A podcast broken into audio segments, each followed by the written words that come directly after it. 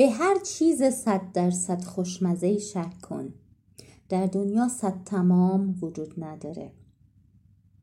سلام سلام دوستای خوبم. یه جای مهمون بودیم کنار غذاشون یه دوغ خیلی خوشمزه سرو کردن. همسرم علاقه خیلی زیادی به دوغ داره. داشت ازشون می‌پرسید که از کجا خریدید و چطور و چگونه. میزبانم گفت که از یک مغازه‌ای که لبنیات سنتیش خیلی خوشمزه است خرید می‌کنه. فکر کردم ما هم که لبنیات سنتی می‌خریم اما چرا این انقدر خوشمزه است؟ تو راه برگشت همچنان پیرامون این مسئله داشتیم حرف می‌زدیم. به همسرم گفتم ولی خوشمزگیش خیلی زیاد بود جای شک کردن داره. ما هم سنتی می‌خریم ولی این یکی انگار فرق داشت. بعد فکر کردم به اینکه همیشه وقتی خودم ماکارونی درست می‌کنم اکثرا میگن خوشمزه نیست. تا اینکه یه روز دو تا ملاقه روغن موقع سرو ریختم تو ماکارونی و همه گفتن چی کار کردی؟ چقدر خوب شد.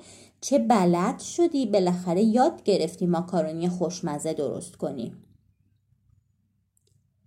اساسا در دنیا هیچ چیزی صد درصد و تمام نیست. همیشه نقصی هم وجود داره. گل روز با اون همه جذابیت پر از تیغه. بهترین عبادتگاه ها هم دستشویی دارن. آدمی که فقط خوب باشه یا فقط بد وجود نداره رابطه ای که صد درصد خوب باشه یا صد درصد بد هم وجود نداره. غذا با روغن خیلی خوشمزه میشه یه رابطه با دروغ های جذاب خوشمزه میشه و یه آدمم با پنهانکاری بخشی از چهره خودش تبدیل به یه شخصیت فوقالعاده و خوشمزه میشه. چون اساسا کمال و تمامی در دنیا وجود نداره و همیشه نقصی ولو اندک وجود داره. اگه این نکته رو یه گوشه ذهنمون بنویسیم خیلی وقتا کم بودنها نبودنها عالی نشدنها یک ایراد کوچک همه اینا رو با دل و جون می‌خریم قبول می‌کنیم و درک می‌کنیم که این معادله دنیاست.